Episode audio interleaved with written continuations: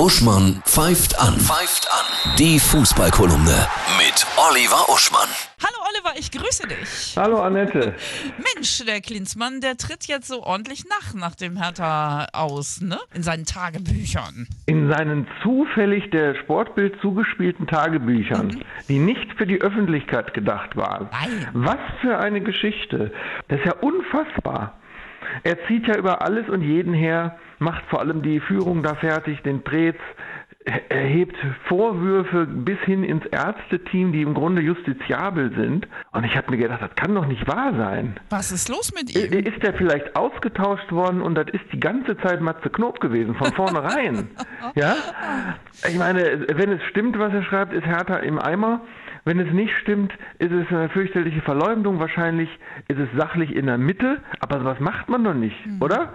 Ich meine, ich meine, unterhaltsam ist es für uns. Ich würde solche Schriften gerne auch lesen von AKK oder von Josef Ratzinger oder von anderen, die eine Institution verlassen haben.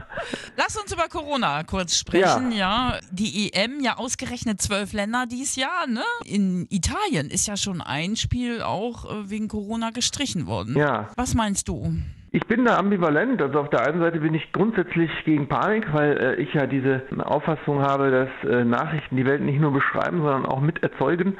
Auf der anderen Seite kann ich natürlich verstehen, wenn Infektiologen sagen, naja, ein Großereignis, bei dem hunderttausende Menschen aus verschiedenen Ländern zusammenkommen und danach sich ja auch wieder verteilen in der ganzen Welt, ist natürlich zu bedenken, ob man das durchzieht, wenn man bis dahin die Sache nicht in den Griff gekriegt hat. Die Topspieler am Wochenende. Ja, da würde ich sagen, morgen äh, BVB gegen Freiburg, ja, die beiden Offensivträume der Liga. Dann harter Abstiegskampf, Mainz gegen Paderborn.